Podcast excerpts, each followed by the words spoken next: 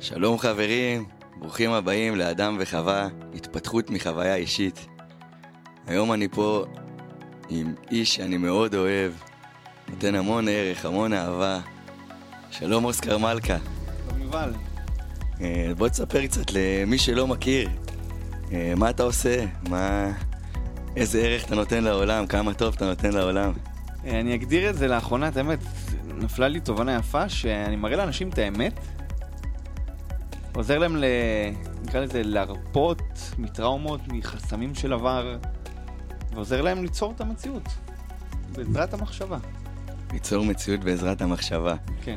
אז בעצם המחשבה שלנו יוצרת הכל. אתה יודע, הרבה אנשים מדברים על זה, אבל גם הרבה אנשים לא מאמינים בזה. נכון? בעצם כל מילה שלנו יוצרת מציאות, נכון? חד משמעית. חד משמעית ככה. יש שם גם המון מחקרים לאחרונה שמתפרסמים ומראים לנו שלמילים שלנו יש כוח. ברמה כזאת שאם יצא לך לראות, יש איזה מחקר מאוד מעניין, שכבר יצא תמיד לפני כמה שנים, אוקיי. של מסארו אימוטו. מה זה אומר? עם ה... הדו... לפרופסור, מסארו אימוטו. אוקיי, אה, מסע כן. אותו, אוקיי. זה השם שלו, והוא עשה את הניסוי על האורז ועל הטיפות מים. אוקיי, שהוא לקח מים, כמה כוסות של מים, אמר לכוס אחת מילים, נקרא לזה מילות אהבה, עוד כוס עם אה, מילות שנאה, כוס מילים ניטרליים, הקפיא אותם, ואז בחנו את זה תחת מיקרוסקופ, וראו ממש שהמילים שקיבלו מילים, מילות אהבה, קיבלו כמו פתיתי שלג, אבל בצורות מאוד יפות. אוקיי. מילים שהמים קיבלו מילו, מילים שליליות, קיבלו צורות פחות יפות. והוא אמר, אוקיי, בוא ניקח את זה על אורז. לקח גם שלוש אה, צנצנות אורז, אמר לצנצנת אחת אהבה, צנצנת שנייה שנאה, צנצנת שלישית כלום. אחרי שבוע, הצנצנת של האורז שהוא אמר מילים יפות ואהבה והקריא ממש מילים, נטו מילים, אורז לבן, מה זה יפה? הצנצנת השנייה שהוא לא אמר לה שום דבר. אורז רגיל, טיפה עובש למעלה. אבל האורז שהוא אמר לו מילים רעות, מילים של שנאה, תוך יומיים הכל עובש, הכל שחור. וואו, זה מטורף. אני יצא לראות את הניסוי הזה, ואני חושב שבעצם זה המהות שמלמדים אותנו אפילו בתורה על לשון הרע. כי ברגע שאנחנו מדברים לשון הרע, עכשיו אם אני אעליב אותך זה יפגע בך, וגם כנראה אנחנו נעביר את זה הלאה, וזה עובר מדור לדור, המילים האלה, וזה גורם לנו לשנאה עצמית. עכשיו ברגע שאתה, בן אדם בא ומוריד את עצמו, או אומר לו איזה מילה, וואו איזה דפוק אני. שכביכול, וואלה, כולה אמרתי איזה דפוק אני, אבל זה עכשיו הופך להיות אמונה. שבן אדם מרגיש שהוא יכול להיות שהוא עכשיו בא לאפות איזה עוגה או בא לבשל איזה משהו ושכח את זה דקה יותר מדי, נשרף לו קצת ואז הוא עכשיו מקטין את עצמו ופתאום נהיה העובש הזה והעובש הזה נהיה אה, בנשמה שלנו באיזה מקום. בדיוק ככה, אתה מבין? זה סוג של גם היפנוזה עצמית. שבלי בלי שאנחנו שמים לב, כמו מילים שעכשיו, כמו שאמרת, הכנתי עוגה, השארתי את זה עוד דקה בתנור. נשרף קצת, יאללה, איזה דפוק אני. אוטומטית כבר, אתה שם לעצמך התניה בראש, בלי שאתה מודע אליה. שאוקיי, אני דפוק באיזשהו מקום. ואז פתאום נסעת ולא יודע מה, נדלקת לך הנורה של הדלק. ואז אתה אומר לעצמך, איזה דפוק, אני הייתי צריך לתדלק מקודם. ואז אתה מבין ככה בלי שאנחנו שמים לב, פתאום אתה אוסף מצבור של חוויות של איזה דפוק אני בדברים הקטנים, אתה מאמין על עצמך שאתה איזשהו דפוק באיזשהו מקום, ואז אוטומטית אתה גם, אני לא אומר שעכשיו זה ממש ישפיע, אבל זה ישפיע בדברים הקטנים. זה יעשה אותך מבן אדם, נקרא לזה, כפי שהיית צריך להיות, לאולי טיפה פחות. אני אפילו מאמין שיש לזה השפעה הרבה יותר גדולה. כי, כי זה, זה ממש יוצר אמונה, זה ממש יוצר עכשיו איזה דפוס שככל הנראה אני אפילו לא מודע אליו ולא רואה אותו, שעכשיו אני לא מספיק טוב או אני לא ראוי או אני זה בגלל שאני, פה אני אומר לי שאני דפוק או פה אני אומר לי איזה מילה אחרת שהיא מקטינה. וכל זה על הבחירת המילים, ואת הבחירת מילים הזאתי זה משהו שלא לימדו אותנו בבית ספר, נכון. וזה מגיע גם uh, מהבית הרבה פעמים, uh, שההורים שלנו לא תמיד אמרו לנו את המילים שהיינו רוצים לשמוע אולי, וזה לא שהם עשו את זה בכוונה תחילה, אתה יודע, הורה יכול להיות עכשיו אה, בלחץ מהעבודה, והוא חוזר הביתה, והילד שלו כולו מתלהב כזה ורוצה זה, ואז הוא אומר לו סתום את הפה, כי הוא, הוא עכשיו בלחץ שלו ושיגעת אותו. ואז עכשיו, על הסתום את הפה הזה, אה, הילד הזה יכול אה, להרגיש שהוא אסור לו לבטא את עצמו, הוא מפחד לבטא את עצמו. לא, ממש ככה. אז אני רוצה להבין פה ממך, מה אנחנו יכולים לעשות בשביל לשנות את הדברים האלה? איך עכשיו, מהמקום הזה, של אולי אני אפילו לא מודע לזה, איך אני מתחיל לשנות את השיח שהולך עם עצמי אה, לשיח יותר חיובי ולשיח יותר אוהב, שמעצים אותי, ובעצם נותן לי יותר ביטחון עצמי, נותן לי להיות יותר בטוח במי שאני? שאלה יפה.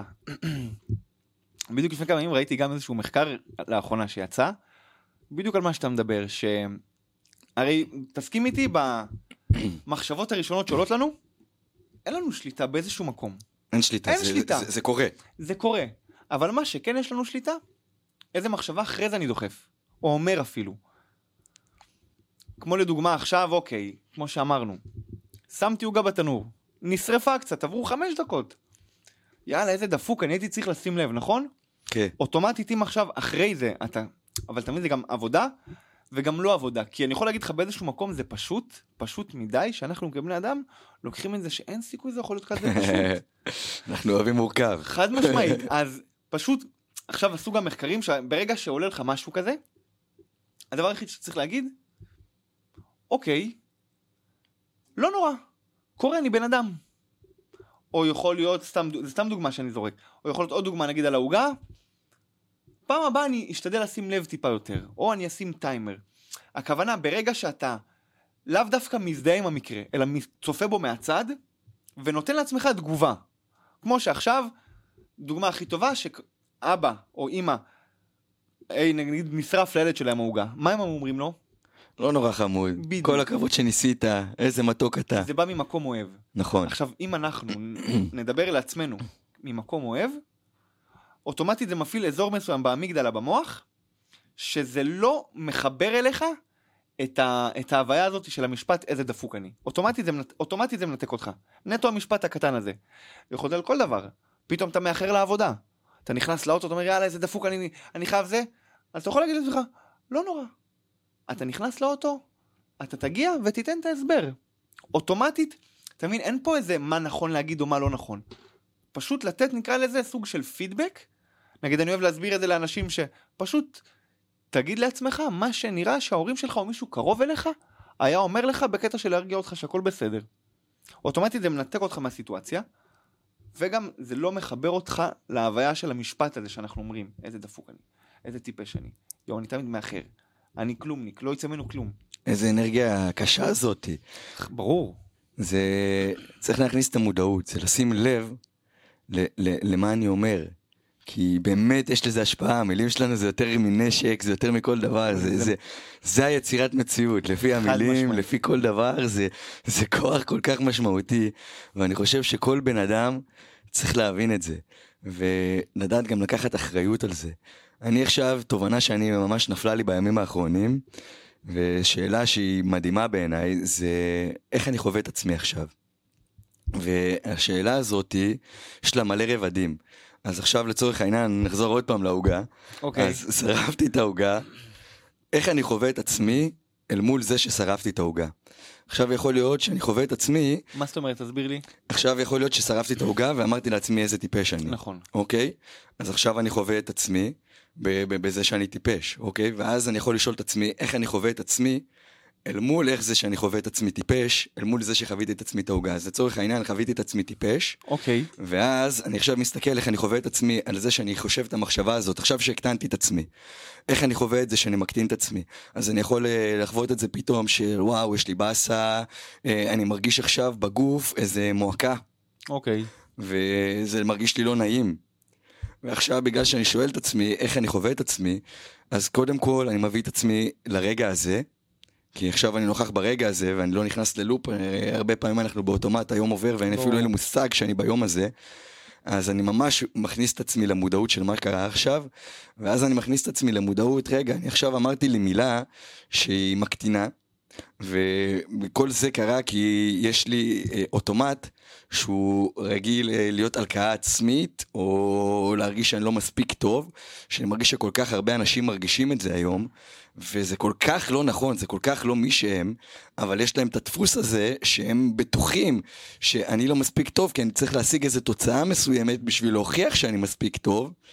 ואז הם הולכים עם זה כל היום, וכל היום הם צריכים לספק תוצאה ועוד תוצאה ועוד תוצאה, והם לא מספקים את העוד תוצאה ועוד תוצאה ועוד תוצאה הזאתי, ואז הם הולכים שהם מרגישים אה, שהם אפסים אולי, או יש להם שנאה עצמית, שזה משהו שאני בעצמי חוויתי, והשנאה העצמית הזאת זה אפילו לא שאני שנאתי את עצמי, זה שנאתי את זה שאני לא אני. Okay. כי אוקיי. האני הטהור זה אהבה. זה, אתה יודע, זה שנולדנו, אהבו אותנו פשוט על עצם היותנו. ואז התחלנו לשים מסכות, ובשביל לרצות אחרים, כי אז פתאום, כשאתה היית ילד חמוד ומתוק והשתוללת, אמרו לך, אוסקר, זה לא בסדר, אז עכשיו אתה רצית שאימא ואבא יקבלו אותך ויאהבו אותך, ואז פתאום בבית ספר אמרו לך, אוסקר, או יובל, מה אתה עושה? זה לא מתאים. אז על כל הדברים האלה התחלנו לשים מסכות, ואז אנחנו מרגישים שאנחנו לא בסדר.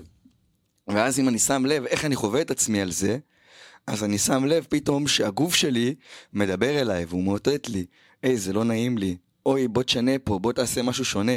וברגע שכמו שאתה אומר, שאני שמתי לב לזה שאמרתי לעצמי, בואנה, איזה גרוע אני, וואו, אני לא באמת כזה גרוע. איזה יופי ששמתי לב. כל הכבוד, ניצחתי בדיוק. כרגע. ניצחתי. החיזוקים הקטנים האלה. אז פה אני מתחיל לשנות את הזהות שלי, ופה אני מתחיל לבנות לי ערך עצמי אמיתי, שהוא לא תלוי בדבר, הוא לא תלוי כבר בתוצאה הזאת, הוא תלוי בי. הוא תלוי בזה שפתאום אני רואה אותי, פתאום אני מעריך את עצמי, פתאום אני אומר לי את המילה הטובה והנכונה הזאת. וזה משהו שאני שמתי לב, שאתה עושה מלא, אתה באמת כל יום אה, אני רואה שאתה מעלה פוסטים עם אה, אה, מלא ערך, שאתה נותן את האפרמציות החיוביות האלה, שנותנות המון כוח. אז קודם כל תודה על זה. תודה לך. ואני באמת אשמח אה, לשמוע, כי זה הביט חדש. הרבה אנשים הם לא רגילים לעשות את זה. ואיך אני עכשיו יכול למצוא את המקום הזה, את הכוח הזה, את הפרצה הזאתי, של לבחור להאמין בי, לבחור לראות, רגע, אני באמת אה, עכשיו לא מרגיש מספיק טוב, וזה באסה, די, נמאס לי לא להרגיש מספיק טוב. וזה, זה, אחי, זה fucking מבאס ל- ללכת בהרגשה הזאת שאתה לא טוב, או שאתה לא ראוי, או... זה הדבר הכי זין שקיים בעולם הזה. איך אני עכשיו מצליח לשנות את זה, ולעשות את העבודה, כי לפעמים זה מאוד קשה לבן אדם שהוא רגיל ללכת בדרך מסוימת, שהוא עכשיו 30 שנה התאמן להלקות את עצמו, והוא עשה את זה בתת מודע שלו, הוא לא עשה את זה עכשיו במקוון ולהגיד וואו אני שונא את עצמי או אני גרוע, אבל בחוסר מודעות הוא עשה את זה, והוא פתאום רוצה לקחת את עצמו בידיים, והוא רוצה להביא את עצמו למצב שהוא כן מייצר לו את המציאות והוא כן אה, אה, מתחיל לדבר לעצמו בצורה שהיא מתאימה ואוהבת וחומלת, אז איך אתה פותח את הדלת הזאת ומתחיל לעשות את העבודה הזאת? אז לפי דעתי, קודם כל, הדבר הראשון, עוד לפני שהוא יגיע לשלב שדיברת אליו, זה קודם כל להיות בקבלה. לקבל את עצמו כפי שהוא. כי ברגע שאתה מקבל את עצמך, כפי שאתה, אוקיי, אז שרפתי עוגה. מה זה אומר? זה אומר, הרי אם עכשיו אנחנו נפתח את זה, ממש, ואוקיי, למה נשרפה עוגה? לא שמת לב? אולי נסחפת כמה דקות יותר בשיחת בטלפון? היית בשירותים? אלף ואחת סיבות, נכון? זה בסך הכל גם עוגה, אתה יודע, העולם לא ייפול על העוגה. ברור, אבל זה הדברים הקטנים כן, האלה, זה נכון, הדברים הקטנים. זה כל יום יכול להיות הדברים הקטנים האלה, ונכון, לא שמת לב. בדיוק. עכשיו, אוקיי, אז תתפוס את הסיבה למה, למה זה קרה. ותתחיל בזה לקבל את עצמך. היית בשיחת טלפון? אוקיי. אז נתת תשומת לב כרגע לחבר. היית בשירותים? שמע, היה לך שירותים, אין מה לעשות. נכון. אז פעם אתה תשים לב יותר, אתה לא תיכנס לשירותים בין לבין. וקודם כל, שלב ראשון זה קבלה, לקבל את זה. אוקיי, נשרפה עוגה, אני בן אדם. גם האנשים הכי גדולים והכי נקרא לזה מצליחים במרכאות, כל אחד, שוב, הצלחה זה משהו שאפשר לדון עליו, אבל אנשים בכל הרבדים בחיים טועים. לגמרי. אז קודם כל לקבל את זה שזה בסדר לטעות, זה לא עכשיו אוי אוי אוי. ואז השלב הבא, קודם כל, אני קורא לזה נגיד, הקבלה זה לפתוח את הדלת בכלל לעולם הזה. אחרי לגמרי. זה, תתחיל לחלק את עצמך בדברים הקטנים. יש אנשים, אני רואה נגיד שוב הלקוחות איתי, לקוחות אצלי, שוואלה, קשה להם, אומרים שמע אוסקרן, עשיתי לי רשימה, בניתי משפטים, אפירמציות והכל, אבל וואלה, זה לא כזה, קשה לי. וואלה, יש ימים, אני קם בבוקר, שם מוזיקה באוטו, נכנס לאנרגיות, הכל, אומר את האפירמציות, ואז יום אחר לא. ואז הוא מלכה את עצמו על זה שהוא לא שהוא לא.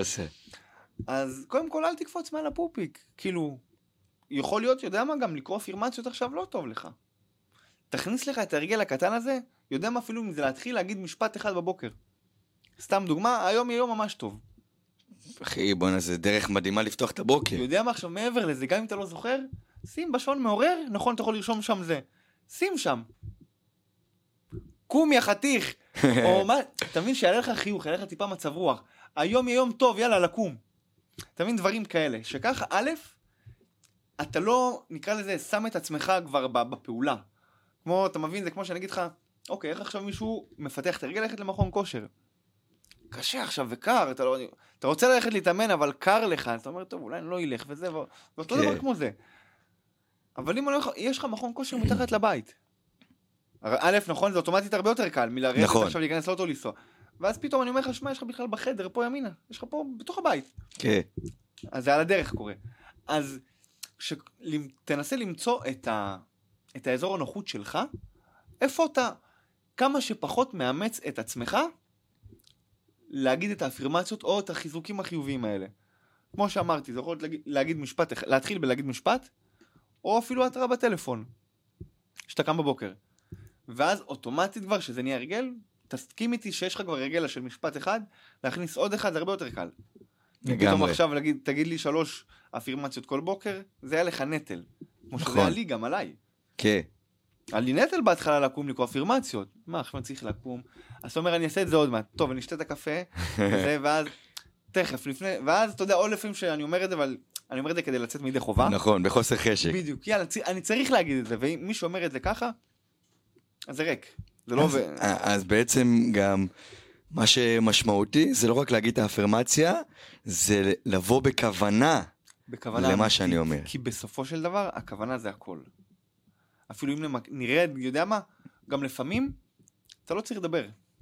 לעצמך, מספיק הכוונה שאתה נותן לעצמך, או לדברים, הנה, גם אומרים את זה בדת. שנכון שאם אתה מתפלל ודברים כאלה, תתפלל עם כוונה, כי הכוונה משנה הכל. אומרים, גם אם אתה לא יודע עכשיו בדיוק לקרוא את המילים והכל, בסופו של דבר, העיקר הכוונה, גם יש את המשפט, העיקר הכוונה, באתי לתת לך עכשיו נכון. מתנה, נפלה, ואז אתה אומר לי, לא נורא, העיקר הכוונה. נכון, כי זה כבר, אתה מקבל את השכר על זה. כי תסכים איתי עכשיו לקרוא כמה דפים בדף, כל אחד יכול. נכון. הכוונה האמיתית, לא כולם יכולים. זה ממש צריך לבוא מהלב. חד משמעית. זה, אני חושב שהדברים האלה ממש משנים חיים. אני חושב שגם צריך לעשות את זה ב- אולי באיזה מקום בתור משחק. אנחנו לפעמים לוקחים את עצמנו רציניים מדי, ולהביא כיף לזה, כמו שאתה אמרת, קום יא חתיך. דברים כאלה, כן. אז פתאום כיף לך. כי הרבה פעמים זה כאילו יש לנו איזה פקק בתחת, וכל דבר נהיה לנו יותר מדי רציני, ואנחנו צריכים להביא את הכיף הזה, את השחרור לחיים. אם אנחנו רוצים ליצור משהו, זה לא יכול לבוא ב- ב- באנרגיה של באסה. זה לא יכול לבוא באנרגיה של באסה, לא באנרגיה של, אתה יודע, אני חייב לעשות את זה בשביל... כי אם אתה עושה את זה בשביל, אז אתה תשחק. אם אתה עושה את זה ממקום אמיתי, עם כוונה אמיתית מאהבה, זה לא, לא, לא יישחק, לא משנה מה. לא יישחק. יש לי פה שאלה. עכשיו, הרבה אנשים רוצים להשיג תוצאה, אוקיי. והם מסתכלים על התוצאה, והם לא מסתכלים על הדרך. שבתכלס הדרך זה התוצאה, כי תוצאה היא רגעית. חד משמעית. והיא תמיד תשתנה, עכשיו אתה רוצה 100 שקל, קיבלת 100 שקל, אתה רוצה 1,000 שקל, קיבלת 1,000, אתה רוצה 100,000, אתה רוצה מיליון. אז תוצאה תמיד אה, זה, והדרך, בדרך אתה הופך להיות בן אדם שיכול להשיג את הדברים האלה, התפתחת. אז איך אנחנו מצליחים לא להתמקד בתוצאה, כי התוצאה הזאת שאנחנו מתמקדים בה, היא כמו לשים לעצמנו רגל. כי עכשיו אם אני רוצה עכשיו להשיג חברה, ועבר שבוע, ולא השגתי חברה, אז עכשיו אני יכול לבוא באיזה בולשיט, תקשיב אוסקר, כל הכבוד על מה שאתה אומר, אבל הבולשיט הזה לא עובד. ולמיליון אנשים אחרים זה כן עובד. אבל אני מבחינתי, בגלל שרציתי לקבל את התוצאה ולא קיבלתי, אז זה לא עובד. אז כי לא נהנית- לא נהנית מהדרך. לא נהניתי מהדרך, אז מה? אז זהו, אז אני אתן לך דוגמה עליי, שכאילו שתוכל להבין גם על איך זה יעזור לך אולי לקחת את זה באמת למקום הזה. שהתחלתי גם, יודע מה, לפרסם פוסטים באינסטגרם. אוקיי. עכשיו, אתה מסכים איתי שהנקודת התחלה בין שתי אנשים שמתחילים, נקרא לזה, שמים את עצמם ברשתות, זה מתח... אפשר לחלק את זה לשתיים בסופו של דבר. חלק שאני רוצה את העוקבים, נכון, נכון. אני רוצה עכשיו את העוקבים, לבין, והחלק השני זה, אני אוהב להעלות תוכן. למה? יכול להיות אלף ואחת סיבות. אתה אוהב לעזור לאנשים, אתה אוהב לקבל את ההודעות, אתה אוהב, יודע מה גם? סתם שיהיה לך מקום שלך, סליחה, מקום שלך שאתה מעלה דברים, שעכשיו אתה מחכה לרכבת, מחכה לאוטובוס, יושב בלי מעש, או סתם בא לך חיזוק עצמי, נכנס, ויש לך הכל מסוכם. אז אתה מסכים איתי שהזרע, שמה מה שמניע את שתי האנשים האלה, זה זרע שונה לגמרי. לגמרי. לגמרי. וואו. אז הרבה אנשים שואלים אותי, כאילו, שמע אוסקר, איך, כאילו, איך אתה ככה מצליח להתמיד והכל? עכשיו אולי אנשים רואים את הפירות, אבל שמונה, תשעה חודשים הייתי מעלה תוכן, וואלה, חמש לייקים, שבע לייקים, שמונה, תשעה חודשים, יובל. אה, הרבה זה לא זמן. אחי, זה... ועוד, אני מדבר איתך, לא הייתי מעלה פוסט אחד, הייתי מעלה, אם אתה שם לב, אני בדרך כלל מעלה פוסט וסרטון. נכון. אז בתחילת הדרך הייתי מעלה את זה שלוש פעמים ביום. זה אומר בוקר, צהריים וערב, זה אומר שלוש סרטונים, שלוש פוסטים. וואי, זה וואי. אומר, בסופו של דבר, שש תכנים לאינסטגרם. זה מלא. זה מלא. להחזיק ככה שמונה, תשעה חודשים, וואי, וואי, אחי. ולא... כי אני אגיד לך מה, הרבה שואלים, איך, איך הצלחת? כאילו, איך הצלחת שם? וואלה, א', תסכים איתי שאם עכשיו היית, ה- הזרע היה מה ש... מה שה... הזרע שהניע אותי היה עוקבים, שומע, אז אני מנסה חודש, חודשיים, עשר לייקים, שלוש, חצי שנה, שומע, אתה פורש, אין, אתה נשחק. אין, די. אתה. נשחק. אין סיכוי. אבל אם עכשיו אני אומר לך, שמע, כמו שאמרת, זה הדרך. הרי בסופו של דבר, כשאנחנו בדרך, התוצאה תבוא. לרוב. אם, אם אתה עושה את השלבים שצריך, בסופו של דבר, עכשיו גם לא צריך להיות גאון הדור. לא צריך, אתה יודע, להמציא את הגלגל. יש דרך שאנחנו צריכים לעשות. תעשה אותה כמו שאחד ועוד אחד שווה שתיים, תעשה את הפעולות, התוצאה תגיע. אז התמדתי, אז חודש, חודשיים, שלוש, שבע, שמונה, תשע חודשים, עד שבאמת בסופו של דבר הגיע הרגע. שכן איזה פוסט יתפוצץ ו- וזה יתגלגל. אבל זה לא, המספרים לא עניינו אותי. זה שקיבלתי שתי לייקים פה, וארבע פה, וחמש פה, ועשר לייקים, לא אחרי זה רצתי בהתחלה. אז אני הכי יכול להזדהות למה שאמרת, לשאלה הזאת, כי אם מה שהיה, שוב, מה שהיה מניע אותי זה המספרים, הייתי פורש מזמן. מזמן. לא היה לי את הכוח להתמיד כל בוקר, לרשום, אתה יודע, תוכן לשלושה סרטונים ושלוש פוסטים, הייתי נשחק. אין, זה לא עובד, הייתי רואה. זה לא עובד. נכון.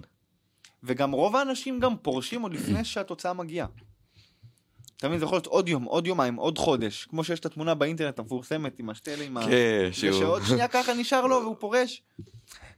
וזה הטבע שלנו, כי אני יכול להגיד לך, אם אני אומר לך, שמע, יובל, עוד שנה מהיום אתה תשיג XYZ. אז אתה אומר, אוקיי, אבל אם אני אגיד לך, שמע, תמשיך מה שאתה עושה, אתה תשיג את זה. אבל אין לך פה את החלון של הזמן. אז אם אין לך את החלון של הזמן ואתה רוצה את התוצאה, כאילו זה מה שיניע אותך, רק התוצאה, אתה תפרוש באמצע. אבל אם אתה עושה את זה מאהבה אמיתית לדבר שלא משנה מה, אתה תהיה בסנטר שלך, שום דבר לא יזיז אותך, אתה תמשיך עד שהתוצאה תבוא ואחריה עוד. מטורף.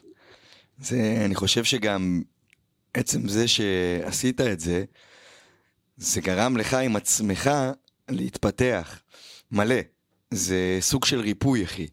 זה כל יום, זה לבחור בעצמך, כי אתה עושה את זה לא עכשיו בשביל שאני אקבל את התוצאה הזאת, שיבואו ויגידו לי כל היום, כל הכבוד אוסקר, איזה מלך אתה, איזה תותח אתה. אני עושה את זה כי אני מתפתח מזה, וזה שאני מקבל את זה אחרי זה, מדהים, הכי כיף בעולם. זה הדבר הכי מדהים בעולם, לעזור לאנשים ולהיות בשביל אנשים. אבל עצם זה שאני כל יום בחרתי בי לעשות את זה בשבילי, כי זה גרם לי להרגיש יותר טוב, זה גרם לי ללמוד משהו חדש. אז פה יש פה משהו שהוא מדהים בעיניי. ואני יכול להגיד לך מהחיים האישיים שלי, שבכל רגע אנחנו זורים אה, זרע, בכל רגע אנחנו יוצרים אה, מציאות. ממש ככה. כל מילה זה יצירת מציאות. ובחיים האישיים שלי אני זרעתי אין סוף אה, זרעים. באמת, מלא זרעים, מלא מלא מלא זרעים. תלוי איזה קונוטציה. אה, בכל הקונוטציות. אה, אבל מה, מה היה העניין פה? שלא הלכתי להשקות את הזרע. אוקיי. וזה מאוד חשוב להשקות גם את הזרע. צריך לטפח אותו. כמו שאתה אומר, אתה באת ועשית את זה כל יום, עוד יום, ועוד יום, ועוד יום, בלי להתייאש. כי לא עניין אותך התוצאה, לא, ר- רגע, עבר עשר דקות, עבר חודש, עבר שבוע, ואני לא מקבל את התוצאה שרציתי. בואנה, אמרו לי שזה עובד החרא הזה, וזה לא עובד, אה, אז אני אוותר. המשכת עם התמדה ואמונה, זה מאוד חשוב האמונה פה, שאתה עושה משהו, להאמין שזה אפשרי, זה להאמין בלא נודע. אני אתקן אותך, אבל שוב, כשאתה אומר להאמין שזה אפשרי, זה על, על, על תוצאה פה, אני... לא, אז לאו דווקא הסתכלתי על אה, אוקיי. התוצאה. כי יודע מה, אם אני מסתכל על זה ככה, גם א', שוב, קפץ לי גם המשפט, שמע, חומוס עושים באהבה או שלא עושים בכלל. נכון, וזה תקף להכל. לגמרי. וגם שמעתי את האמת משהו לאחרונה, משהו מאוד יפה, אתה מבין? זה התפתחות אישית אמיתית. הדבר הזה, כמו שאמרת, שלא בא לך לעשות, אבל אתה עושה אותו בכל זאת, ואתה מפנה את הזמן ואתה בוחר בעצמך כל הזמן, זה התפתחות אישית אמיתית. כי התפתחות אישית, כאילו כבר היום, תסכים איתי שהמילה התפתחות אישית כבר די לאסרו אותה, אה, נכון. כי כל אחד יכול ללכת לשלם, ללכת להרצאה, לסדנה, אני עושה התפתחות אישית, אני יושב ואני צופה במישהו שמדבר, ממלא אותך מוטיבציה ליום, יומיים, שלוש, אתה חוזר הביתה, אוקיי, מה עכשיו אני עושה? אתה יודע איך אני קורא לזה? פורנו של ה mind. ממש ככה, ואתה מבין, זה, המקום הזה, זה מקום, אני רואה את זה ככה לפחות, מקום של התפתחות אישית אמיתית, כי אתה שם את עצמך במצבים שלא נוחים לך, מצבים שרוב האנשים לא נמנעים מהם, אבל אתה עושה את זה כי אתה בוחר בעצמך. כשאנחנו בוחרים בעצמנו, לרוב יהיו, יהיו מקרים שאנחנו נתענג על זה, והיו לפעמים, גם אם אני בוחר בעצמי, שאולי יהיו מקרים שטיפה יהיו לנו טיפה יותר קשים. אבל התוצאה מזה שאתה בוחר בעצמך, בסופו של דבר, שאתה מסתכל על זה מנקודת מבט הרבה יותר כבר גבוהה ומרוחקת, רק אתה מרוויח מפה. לגמרי, זה, זה הבחירה בעצמנו. ואני חושב שלהרבה אנשים יש הימנעות מכאב. ובגלל ההימנעות הזאת, הם לא מאפשרים לעצמם לחיות. אז אני בטוח שבמסע שלך, אתה גם צריך להתמודד עם אה, רגעים כאלה של אה, כאב, ואולי אפילו סבל, או להיות פגיע, להיות אותנטי, או כל מיני דברים שהם לא הכי נעימים לעבור בשביל לגדול. אז אני אשמח לדעת איך אתה הצלחת להתמודד עם הדברים האלה, וזה משהו שהוא מאוד חשוב בשביל ההתפתחות, ואני חושב שזה מאוד חשוב לתת פה השראה לאנשים, שקודם כל הם יראו שהם גם יכולים, ושמגיע להם כל הטוב הזה. כן, חד משמעית, אבל תבין שוב, כאב זה, זה משהו שאפשר לדון בו מה זה כאב. כאב זה סובייקטיבי. בדיוק, זה סובייקטיבי. אז uh, כאב נגיד למישהו אחד יכול להיות, כמו שכולם אומרים, שמע, תשאר, ב... אתה, כאילו, אתה רוצה ללמוד, אתה רוצה להתפתח, כאילו אתה צריך להחליף סביבה. אבל למה אומרים את זה? אוקיי, תחליף סביבה, סביבה מנצחת וכל הדברים האלה. לא, בק... אני כאילו, אני מנתק את זה מהרבד שכאילו תהיה באנשים מצליחים וזה, להפך. אתה צריך רגע להתנתק מכולם בשביל למצוא את עצמך באיזשהו מקום. לגמרי, התבודדות. התבודדות. אז אני באיזשהו מקום גם, היה לי את ההתבודדות הזאת שעשיתי, כי השקע, התחלתי להשקיע יותר בעצמי. אם זה אומר אפילו לימודים, ונרשמתי לי לכל מיני קורסים, ועשיתי גם תואר, וכאילו שכל המהלך הזה, כאילו אני יכול להגיד, היה לי שם סוג של כאב, כי אז אתה לא יוצא כפי, שרוצ... כפי שאתה רוצה. אתה לא, אתה מבין, אתה מסיים לעבוד, ואז טוב, יאללה, אתה חייב ללכת ללימודים. כן. אז כאילו זה אומר עכשיו, אני יוצא בשבע בבוקר מהבית, אני חוזר הביתה רק בעשר בלילה. זה סוג של כאב, זה, זה לא נעים. זה כאב. זה לא נעים, נכון. אבל זה, היה משהו, זה משהו הכרחי. כי באיזשהו מקום מכאב, כאב, דברים לא נעימים, דברים קשים שאנחנו עוברים, זה מגדיל אותנו, מעשיר אותנו. אני אתן לך דוגמה. נקרא לזה, תראה את זה ככה, בן אדם שטחי נקרא לזה, אולי שטחי לא, שלא יתפסו את זה בקטע רע. בן אדם שלא עבר כאב, בן אדם אוקיי. שלא עבר דברים קשים נקרא לזה במרכאות או בלא במרכאות. הוא ככה, נכון? אוקיי. בן אדם שעבר כאב, שעבר ייסורים, כל דבר שלא נעים לו, הוא כאילו, אתה מבין, הוא, מה- הוא נהיה יותר עשיר, אוקיי? זה בן אדם שטחי שלא עבר שום דבר בחיים. אוקיי. ממתי שהוא נהיה, היה תינוק, עד שהוא, עד חייו הבוגרים, במרכאות שטחי. אין לו, אין לו דברי עומק שאתה יכול עכשיו לשבת ולדון איתו. אז הוא כזה. אתה, אני, אנשים שכן חוו דברים, אתה יודע, כאילו מעמיקים, אתה מבין, אתה נהיה ככה. ואז אוטומטית אתה נהיה בן אדם של עומק. כאילו, אני מקווה שהם מבינים. ו... אז כשאנחנו חווים דברים כאלה, אוטומטית אנחנו מעשירים את עצמנו, כי חווינו דברים.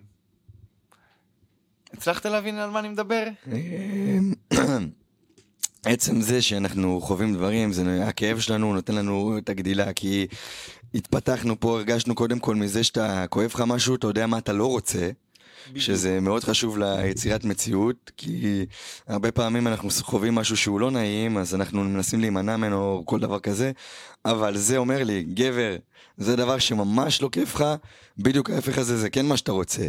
אז יש פה משהו שהוא מתנה עבורי. נכון. אני אחדד טיפה יותר, שתבין למה אני מתכוון. אוקיי. כמו שאמרת, אנחנו בדרך כלל מתמקדים על מה שאנחנו לא רוצים. עכשיו, גבר, פעם ראשונה, עוד לא, לא הייתה לו חברה, לא הייתה לו זוגיות לעולם. מה, בין, מה גבר כזה רוצה בדרך כלל? הוא רוצה... אין לו סטנדרטים. נכון. אני רוצה הוא- מישהי. מישהי. לא אכפת לו מישהי מי... אולי יפה זה הדבר הכי, נכון. הכי כאילו קיצוני שלו. נכון.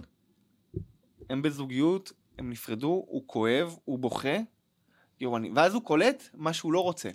אני נכון. לא רוצה שהיא- מישהי שמדברת מלא. אני לא רוצה מישהי שתגיד לי מה לעשות. אתה מבין? לא משנה מה, כל אחד עם נכון. הפרמטרים שלו. אז אוטומטית, ברגע שהוא חווה את הכאב הזה, אז הוא חקר עם עצמו אוטומטית, החקר עצמי קורה, נכון. ואז ככה, כמו שאמרתי, כאילו החקר עצמי קורה, פה נהיה עוד רבד. עמוק יותר אצלו, אז את זה ואת זה ואת זה אני לא רוצה. ואז אני. כן רוצה מישהי שתבין אותי, שתתמוך בי ודברים כאלה. וזו דוגמה אחת סתם על זוגיות. אבל אם ניקח את זה, ואתה תראה את זה בכל רבד בחיים שלנו, שחווינו קשיים, דברים כואבים, כל דבר, אנחנו אוטומטית רואים מה אנחנו כן רוצים, וזה מה שמעשיר אותך ומעמיק אותך גם כבן אדם, אתה נהיה בן אדם יותר עמוק. תשים לב, רוב, האנ... רוב האנשים העמוקים, אלה אנשים שחוו דבר אחד או שתיים. לגמרי. אנשים שלא חוו דברים, והיה להם חיים די סבבה, בלי יותר מדי משברים. אני בספק אם בן אדם שכן עבר דברים, יכול להתחבר אליו בשיח סבבה. אני... וואו, הלך לי הכל.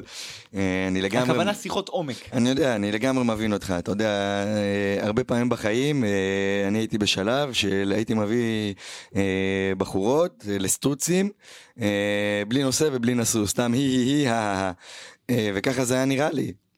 זה היה לי דברים שאחרי זה הייתי יוצא משם מרוקן. זה היה זוועה, אחי. הייתי מרגיש לא טוב עם זה.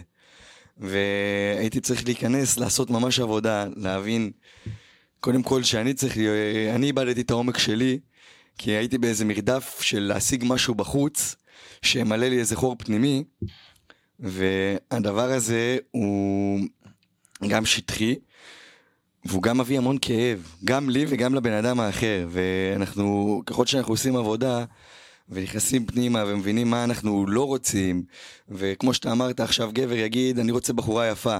אתה יכול להיות עם בחורה יפה, שזה כמו שאני הייתי עם בחורה, וואו, יפה, אבל אחרי זה אני רוצה לעשות איתה, לקיים איתה שיחה, והשיחה יהיה על כלום. ו- ואז אני מרגיש ריקנות, ש- ש- וואו, אז סבבה, היא נראית מיליון דולר, אה, אבל אני לא יכול לדבר איתה, אני לא יכול להשלים שתי שיחות, כאילו, אני מרגיש כמו איזה ילד, אה, כמו איזה ליצן החצר, ו- וזה לא תמיד כיף להיות ליצן החצר, זה כאילו מגניב לאו להיות... דווקא גם אולי ליצן החצר, כי אתה מבין, אם עכשיו גם נקביל את זה ל... נגיד לסרטון של לבנת שהתפוצץ, נכון? שהיא אמרה שאין לה חברות שכירות ודברים כאלה. הרבה כאילו הביאו לה אייד וכאילו תקפו אותה, מבלי להבין רגע, בוא רגע נבין שנייה על מה, על מה היא מדברת. ואם אני מקביל את זה לזה, זה בדיוק זה. אתה מבין? כאילו היא אומרת, כאילו באמת, היא עכשיו בעלת עסק. עובדים, עניינים, אתה יודע, שיווק וכל זה, אז עכשיו רוב השיח שלה כבן אדם, זה השיח שלה. זה השיח שלה, אתה מבין? זה כאילו, אוקיי, איך אני יכולה לגדול עוד? איך אני יכולה זה? איך אני יכולה לשווק קצת, להתפתח, כאילו, הכל. להתפתח בקטע הזה, איך אני יכולה להגדיל את העסק? שעכשיו בן אדם שכיר לא יכול להבין אותה. לגמרי לא. כאילו עכשיו השכיר, אתה יודע, מסיים את המשמרת, חוזר הביתה, זהו, הוא לא, לא, אל תדברו איתי. נכון. הוא רואה טלפון מהעבודה, הוא מנתק את הטלפון. נכון, הוא מעניין אותו העשירי לחודש, בדיוק. אולי הוא חושב על איזה קידום, ו... במקרה הטוב. במקרה הטוב. אתה מבין? אז כאילו, אז, וזה בדיוק ככה, כמו שאתה אומר, כמו עם לבנת, כאילו, ברגע שיש בך עומק ואתה חוקר דברים אחרים, אתה לא יכול, אתה יכול, אבל השיח שם יהיה מאוד שטחי וגם אותך זה לא יעניין. נכון, זה כי יהיה אתה מאוד... אומר, אוקיי, אז, תדר שונה. אז אם מדברת איתי הבחורה, סתם דוגמה, שיצאת איתה, יואו, רק על סרטים יפים, וכאילו דברים מאוד שטחיים. נכון, על שופינג. וכאילו עכשיו אותך זה לא מעניין שופינג, אותך נכון. מעניין מהות החיים. נכון, מה קורה עכשיו? מי אני? מה אני? דברים כאלה. לגמרי. אז כאילו, היא עכשיו תדבר איתה דבר כזה, כזה, טוב, שומע, אני צריכה לזוז. כן, יש סל, וואלה, כאילו, בדיוק. זה לא... זה לא העניין. אמ, אני הבנתי במסע הזה, שאני גם, אני חוקר את העולם הזה של יצירת מציאות, ולמדתי המון מלואי סיי ואברהם איקס ומלא אנשים טובים, וגם ממך למדתי המון. ואחד הדברים הכי חשובים שהבנתי, שמעבר למילים, הדבר היותר חשוב זה האנרגיה, תדרים והוויברציות שלנו. נכון, חד משמעית. אז אני אשמח לשמוע ממך, אני יודע שאתה ככה עובד עם אה, מודל וכל מיני דברים שהם סופר חשובים, ואני הבנתי שהכל בעולם הזה, הכל כולל הכל זה אנרגיה. הכל. אז אני רוצה להעביר את הידע הזה, בוא נקרא לזה, עכשיו לאנשים שרואים את זה, שיבינו את הכוח שיש להם בחיים, כי יש לנו כוח הרבה יותר ממה שאנחנו מבינים. השאלה, אתה רוצה לצלול עמוק עמוק, או עמוק ברמה ש... הכי עמוק שאפשר. אוקיי. אז כמו, הנה, כמו שאמרת, אמרת שם שמות מאוד יפים, ויש גם את ניקולה טסלה. נכון, שהוא אומר, 369. בדיוק.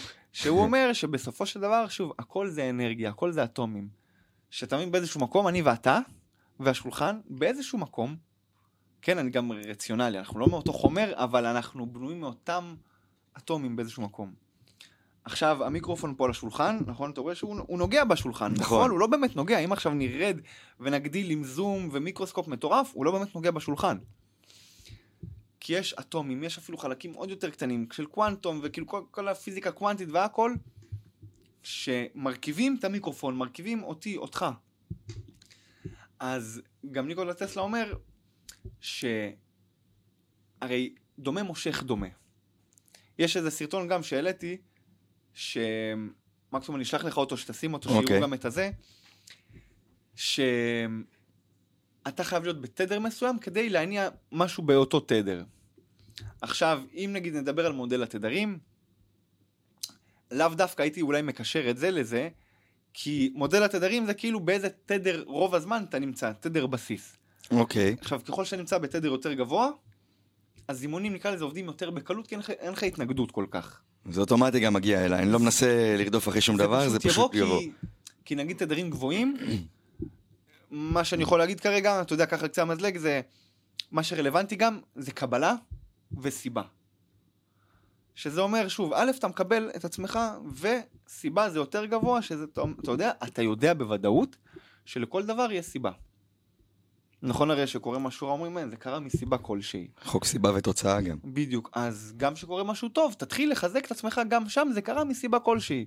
ואז אוטומטית ככה, אתה יוצר את המומנטום שאתה מתחיל להאמין ולראות שלכל דבר יש סיבה. ברגע שאתה כבר אומר ומאמין שלכל דבר יש סיבה, אתה בתדר גבוה. מדהים. עכשיו, נגיד משהו שאני גם שם לב, הרבה אנשים אומרים לי, שמע, איך אני מזמן כסף? אני רוצה כסף. כסף זה משהו ריק מאנרגיה. אני עכשיו מביא לך מיליון שקל, מוציא את הטלפון, עושה לך העברה, אתה לא תראה אותו. לא. וגם אם כן, זה, זה נייר. נכון. אז אני אומר לאנשים, אוקיי, הטעות שלכם, א', זה עצם זה שאתם רוצים את הכסף. אי אפשר להיות שטר. אבל מה שכן, אתה יכול, סתם דוגמה, מה תעשה עם הכסף? תשאל את עצמך מה אתה רוצה. אתה רוצה ג'יפ? אתה רוצה בית? אתה רוצה, יודע מה, גם לא הולך, אתה רוצה מיקרופון חדש, שכרגע אתה במינוס. מיקרופון שעולה אלף שקל. אוקיי. אז אתה יודע, תכוון את עצמך למיקרופון, ואוטומטית, את, איכשהו, אתה תראה, תקבל את הכסף בשביל המטרה שאתה רוצה, אם זה הג'יפ, מיקרופון, בית או כל דבר. וכאילו, אני רואה את זה, כשאני, כשאני אומר לאנשים לעשות את הסוויץ' הזה, וואלה, אני רואה כאילו, הם שולחים לי הודעות, עכשיו בדיוק בדרך קיבלתי הודעה שמישהי אמרה- גם בתהליך איתי עשתה את זה, אומרת שמע אוסקר, קיבלתי כסף, אני לא יודעת מאיפה. כאילו ברמה כזאתי, שמה שצריך רק לשנות את הפוקוס. ו... כי אתה, אנשים שמים את עצמם, שוב, בזה של, של ה... נקרא לזה, בפיזיקה הקוונטית והכל, על הכסף שזה טעות. שימו את עצמך, תדמה את עצמך לדבר ההוא. עכשיו, תחשוב מה היית עושה איתו. או השאלה הכי פשוטה, איך בן אדם שיש לו את זה כבר, איך הוא השיג את זה ואיך הוא מתנהג עם זה. זה גם הרבה קשור להרגשה, איך אני מרגיש ש... שיש לי את הדבר הזה, לא? זה בסופו של דבר, אם אני רוצה אוטו, למה אני רוצה את האוטו הזה? אני רוצה אותו בשביל אולי איזה הרגשה מסוימת. כן, אבל נגיד גם יש הרבה אנשים, אוקיי, אני רוצה אותו בשביל, אני רוצה אוטו בשביל, אה, נקרא לזה, אתה צריך את הסיבה האמיתית, כשאני אומר סיבה אמיתית, סיבה אמיתית עבורך, וסיבה סיבה כנה. אתה רוצה אוטו, למה? גם אם עכשיו אתה תגיד לי, שמע, בשביל להשוויץ, שאנשים, שאני אהיה ברמזור ואנשים יסתכלו עליי, אין בעיה, את זה תרגיש. איך אתה תרגיש שיש לך את האוטו ואנשים יסתכלו עליך. במקום סתם אני רוצה את האוטו כי, כי בא לי אותו. הבנתי אותך. שוב, זה חוזר לכוונה. בדיוק, אבל הכוונה, אמרת משהו, בר, כאילו קיבלתי blackout שנייה.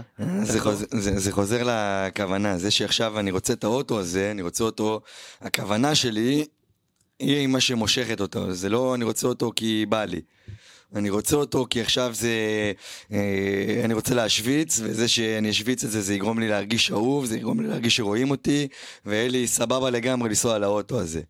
זה מה שיעזור לי למשוך אותו בעצם. בדיוק, וגם יש עוד משהו שאני שם לב שזה נגיד משפט שאנשים טיפה יותר יכולים להבין מה זה אומר הכוונה הזאת ואיך באמת של לגרום לעצמך שבואנה זה אתה מגיע לך.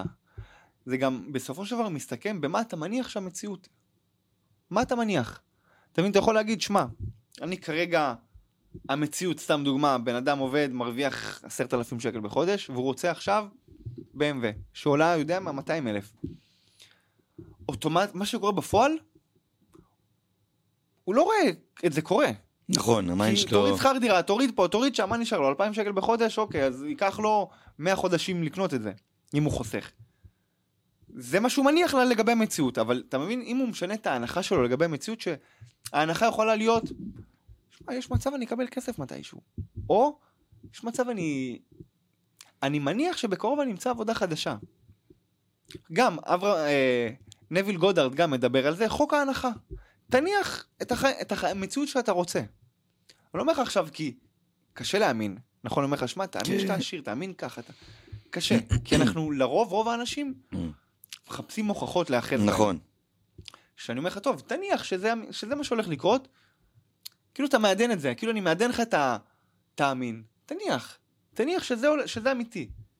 ואתה אומר, סבבה, להניח אני יכול, להאמין קשה לי עדיין, אבל אני יכול להניח הנחות מסוימות לגבי המציאות. ברגע שאתה מניח את ההנחות האלה, אז לאט לאט אתה תראה דברים קורים, ואז כשהדברים הקטנים האלה קורים, הרבה יותר קל לך כבר להאמין. וואו. אני צריך לשתות נראה לי. זה מדהים איך שזה עובד כל הדברים האלה. יש פה משהו שאתה דיברת עליו, על הלהאמין הזה, שאני צריך הוכחות. ויצירת מציאות, ממה שאנחנו כבר מבינים, זה עובד כל הזמן. עכשיו, יש לנו איזו אמונה. ובגלל שיש לנו אמונה, ממה שאני מבין, אנחנו ממשיכים לייצר את אותה מציאות, כי אנחנו בכל רגע בורים. נכון. אז באיזה מקום, אפשר לקרוא לזה התעלות רוחנית, אפשר לקרוא לזה פשוט התעלות, אני צריך להתעלות מעל המצב הקיים. ועכשיו אני רואה שיש פה איזה מצב, אני במינוס, אז אני ממשיך להחיות את המינוס הזה, כי אני מתמקד בזה, זה האמונה שלי, אני במינוס, אני במינוס, אני במינוס. במקום פתאום שנייה להחליף ערוץ, רגע, יש פה אנשים שהם לא במינוס, והם גם, כמוני, כמוך, בוא נחליף את הערוץ הזה. אם אני אחליף את הערוץ הזה, ואתחיל לראות אופציות אחרות, ולהתחיל לשחק עם זה עם ה mind שלי, אז אני יכול ליצור את המציאות הזאת, כי פשוט החלפתי את הערוץ. ועכשיו נפתח לי ארץ האפשרויות. אני מאמין שהיקום תמיד לטובתנו, הוא רוצה לטובתך העליונה ביותר. הוא רוצה שיהיה לך הכי טוב בעולם, ואנחנו מונעים את זה ממנו. אנחנו פשוט עם איזו אמונה מקבילה של זה המצב, זה מה שיש, ואז יש פה את הקטע שאתה אומר, תוכיח לי. אז היקום ממשיך להוכיח לך. בדיוק, אבל זה גם המוח שלנו, אתה מבין? לרובנו, לרוב האנשים, קשה להאמין בדברים שהם לא רואים או לא חווים. אז אני אומר, אוקיי, כמו שאמרת, הבן אדם במינוס, הוא רוצה לצאת וקשה לו, מן, זה הסביבה שלי, זה זה זה זה. אין בעיה, אז תחפש הוכחות. סתם דוגמה, קח עכשיו מקרה קיצון, תמצא מישהו שאתה מכיר, אם אתה מכיר, תשאל אנשים, אם אתם מכירים, או אם לא, גם מספיק כתבה באינטרנט, כתבה בעיתון, סרטון ביוטיוב, טיק טוק, תחפש מקור ידע מסוים, שאתה רואה מישהו שבמצב הרבה יותר גרוע ממך, הצליח והגיע למקום הרבה יותר גבוה מאיפה שאתה בכלל שואף אליו. מסכים איתי, יש המון סיפורים וואו, כאלה. אין סוף. עכשיו ברגע שאתה קורא את זה, אוטומטית, אתה, אוטומטית המוח אומר לעצמו, וואו, אם הוא הצליח והוא כזה, במקום כזה נמוך, וואלה, יש מצב גם אני. אז אוטומטית אתה נותן לעצמך את ההנחה שאם הוא הצליח, אז יש מצב שגם אני. ורגעים שאנחנו נופלים, אין מה לעשות, הרי אנחנו מתמלאים במוטיבציה לפעמים, ומתרוקנים. גם. ומתרוקנים. כשאתה מתרוקן, תוציא את הטלפון, תתחיל לקרוא את זה מחדש. ברגעים הכי קשים, תקרא את זה, תשמע סיפורים מעוררי השראה, יש מלא. אם זה בפן הזה. אם זה, סתם לדוגמה, גם לא מזמן הייתה לי איזה לקוחה, שמע, אין, אני בת 32, ואני לא אתחתן נראה לי כבר. ואז אוקיי, למה? "אה, יצאתי עם מלא גברים, ו- וכולם זה. אתה מבין? כאילו, הנחה שלה, כאילו, יצאתי נכון. עם כל הגברים כבר, ואז כאילו אתה אומר לה, עם כל הגברים יצאת? לא, עם כמה? מספר, לא כרגע, לא רלוונטי לפה. אוקיי, אבל מסכימה, זה לא כל הגברים? נכון. את מכירה חברות שלך, כאילו אני הולך בהתחלה על המעגל הקרוב, ואז כאילו כל פעם להרחיב את זה להוכחות, כי ככה גם יכול להיות בשיח עם הבן אדם. מכירה חברות שלך שבגיל שלך, שגם היו בסיטואציה דומה ומצאו מישהו והתחתנו תוך שנה? כן. אוקיי, מה הסיפור? היא סיפרה את הסיפור, בוא'נה, אתה רואה מישהי שהייתה בכלל מאורסת, ביטלה את האירוסים, וכאילו הייתה בדיכאון, אחרי שבועיים נפגשה עם מישהו בבר, הכירו אחרי חודשיים, או חצי שנה, משהו כזה, הם התחתנו. מטורף. אז, אז למה את לא יכולה להאמין אם זה קרה לה? אני לא יודעת. ויש לך עוד דרך חברה? כן, ואז, אתה, ואז פתאום, אתה מבין, כאילו, לפעמים התשובה נמצאת כאילו ממש מתחת לאף שלנו, אנחנו ולא שמים לב. זה תמיד נמצא שם. זה תמיד נמצא שם. ואני תמיד אומר, שוב, לנסות לפתוח את העיניים למה שסביבנו. כאילו, בכל דבר. כמו שאמרת, היקום לטובתנו, היקום גם נותן לנו מסרים. תמיד. תמיד. השאלה עד כמה אנחנו ערים לדבר הזה. וברגע שאתה תהיה ער לזה גם, אתה תראה גם את הסיבות. למה זה קרה בדיוק ככה. כאילו יש סיבה גם עכשיו שכואב לך הגרון, שכואב לך הגרון. בטוח. אני אגיד לך, אתה לא יודע כרגע, אבל בהמשך אתה תדע. אני כשאני הייתי ילד, היה לי מחלת הנשיקה. אוקיי. באסה של החיים, אתה סמרטוט, לא זז, לא כלום. באותה תקופה, החבר הכי טוב שלי עשה תאונה עם חבר אחר במצב אנוש בבית חולים.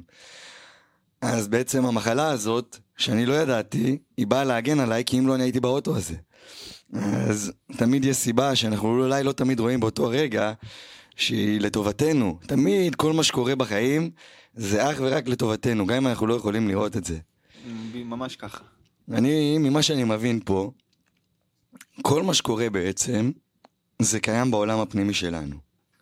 ואז זה משתקף לנו בעולם החיצוני, שהעולם החיצוני זה כביכול מה שכולנו מכירים, העולם הרגיל, זה שאני הולך, רואה אנשים, אוטו, חברה, כסף, עבודה, זה מבחינת רוב האנשים, זה העולם.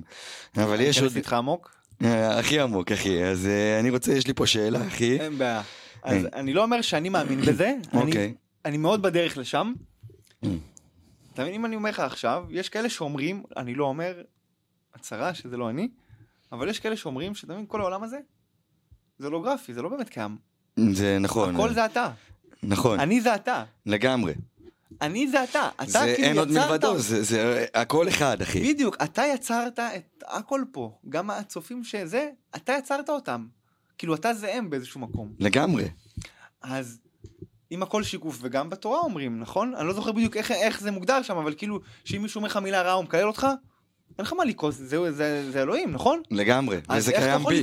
על- בדיוק. זה קיים בי. אז איך אתה יכול לכעוס עליו אם, אם, זה, אם זה, זה אלוהים? איך אתה, איך אתה יכול לכעוס? להפך, הוא נותן לך מכה, כי עשית כנראה משהו לאו דווקא לא טוב. אני, כאילו מפריד את זה שעונש, כי זה לא עונש.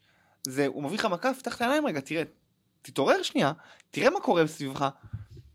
אז, אתה מבין, אז הכל זה השתקפות. הכל זה השתקפות. מדהים. כאילו, אתה, אני לא קיים במציאות שלך, אני לא קיים במציאות שלך. כאילו, אני זה אתה, ואתה במציאות שלי לא קיים, אתה מבין? כאילו, אני, זה הכל השתקפות. נכון, אני זה אתה ואתה זה אני. אלוהים זה הכל. ב- באיזה מקום זה אלוהים עכשיו חווה את עצמו דרכי, והוא חווה את עצמו דרכך. זה הרי הוא היה נשמה אחת, היה המפץ הגדול, ואז הוא התפצל למלא נשמות. ואז אה, בשביל לחוות את עצמו, לחוות את האהבה שלו ולחוות את כל הדברים. אז הכל זה האחד הזה. אז זה משהו שהוא סופר חשוב עבורי להעביר את זה הלאה ולגעת בנושא הזה. בגלל שאנחנו עכשיו מבינים את זה, שהכל זה השתקפות, וכל מה שאני חווה בעצמי זה התדר הזה, הוא תמיד יתנגן, הוא ישתקף לי בחוץ והוא יבוא אליי. אז עכשיו אנחנו חווים מלחמה. וממה שאני מבין, יש מלחמה פנימית, מלחמה חיצונית. עולם פנימי, עולם חיצוני. אז עכשיו, איך שאני רואה את הדברים, כל אחד מאיתנו, ומצטער, אני לא מנסה לעשות פה הכללה, אבל זה איך שאני רואה את הדברים, יש לו מלחמת עולם שמתחוללת בעצמו. יכול להיות עכשיו שאני לא מקבל את העבר שלי, אוקיי?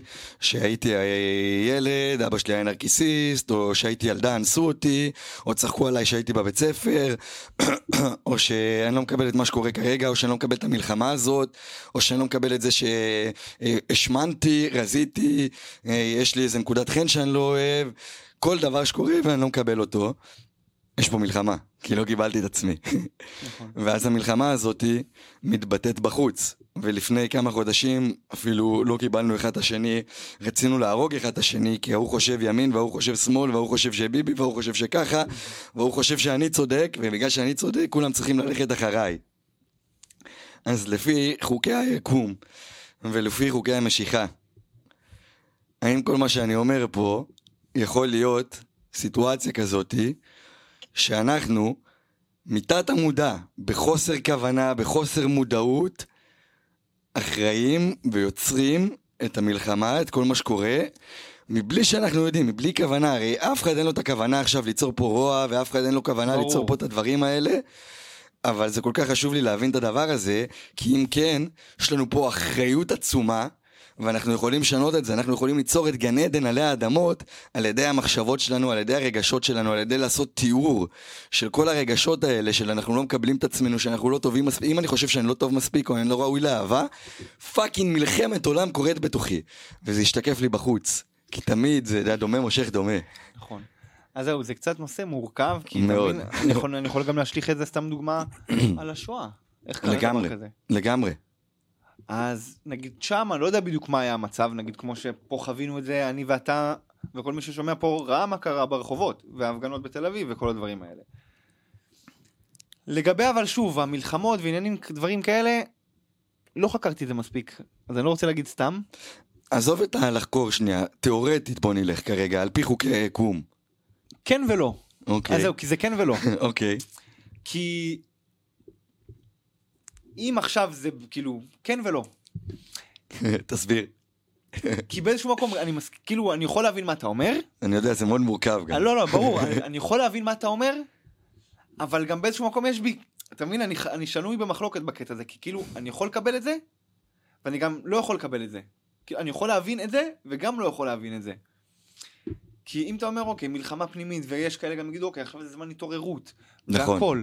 וכאילו זה גם חוזר למה שאתה אמרת, שהכל זה אני, הכל זה הדבר הזה. ברור. אז- אז זה כאילו נגיד, יש לי שם עוד איזה חלק חסר בפאזל, שבדיוק לאחרונה אני חוקר את זה. אז כאילו זה נשמע לי הגיוני, עד כמה אני מאמין בזה במאה אחוז, אני עוד לא שם. כשאני אהיה שם, אז אני אדע טיפה יותר להסביר בדיוק איך אני רואה את זה משם, כי כרגע כאילו אני רואה, כאילו אני מסתכל, אני רואה את זה, אני לא מבין בדיוק מה קורה. כמו כאילו כמו שאתה גם אני מרגיש ממך באיזשהו מקום כאילו אתה אנחנו אומרים את זה שהכל זה אנחנו והכל וכאילו יש מלחמה בחוץ שזה מלחמה פנימית אבל. אז זהו זה די נוגד את זה גם כי אתה מבין גם הרבה נשמות הלכו. נכון, אבל יש פה בחירה נשמתית. כשאנחנו באנו לעולם הזה, אנחנו מבחינת הנשמה, עכשיו לעבור איזה משהו שהוא מבחינתנו יכול להיות דרמטי, יכול להיות שהנשמה מתפוגגת מזה כי היא התפתחה ברמות שאנחנו לא מבינים בכלל.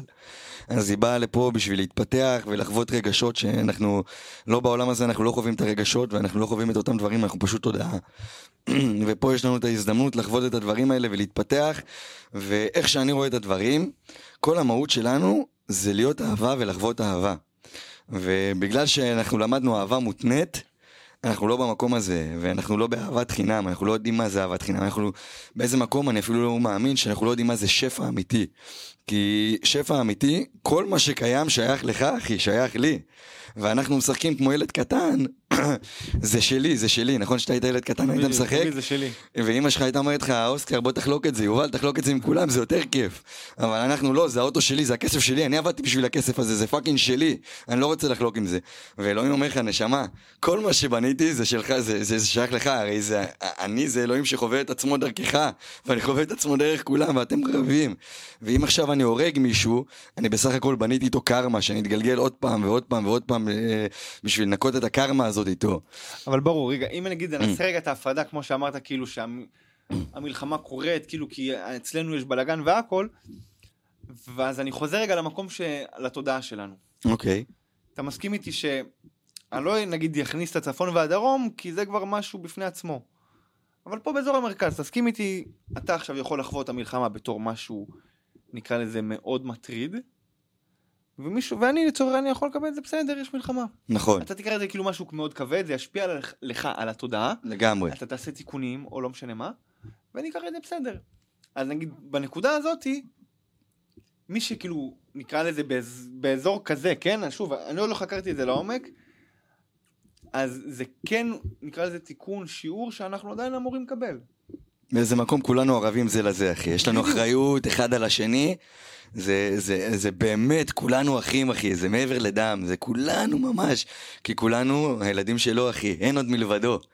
שים לב, גם מה שיפה, אצלנו פה בעם היהודי, זה שיצא לאחרונה את הסרט לו, להשאיר את העולם מאחור או משהו כזה. אוקיי.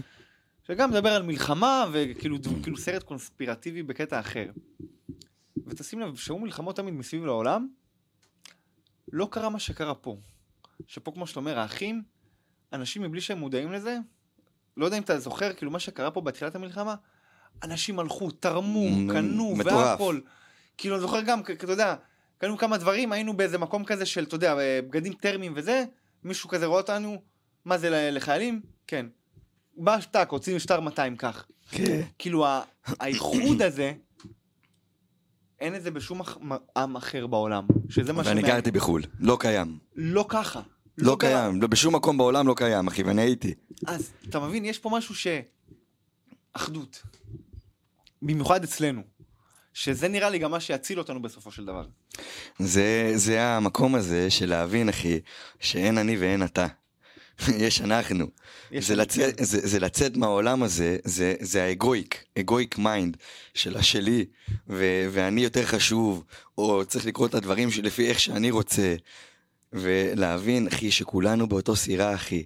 כולנו אותו דבר, כולנו התרגשנו פעם ראשונה שנשקנו בחורה, כולנו חווינו מה זה לעבור ברמזור, או ללכת לבית ספר, או להיכנס לממ"ד, או לאכול פיצה, או לא משנה מה, כולנו fucking חווינו את אותו דבר, עם סיפור טיפה שונה, מזווית טיפה שונה, עם משקפיים שונות, אבל אנחנו חווים את אותו דבר בסופו של דבר. נכון. והכוח האמיתי, האמיתי, האמיתי הכי גדול שלנו, זה הביחד.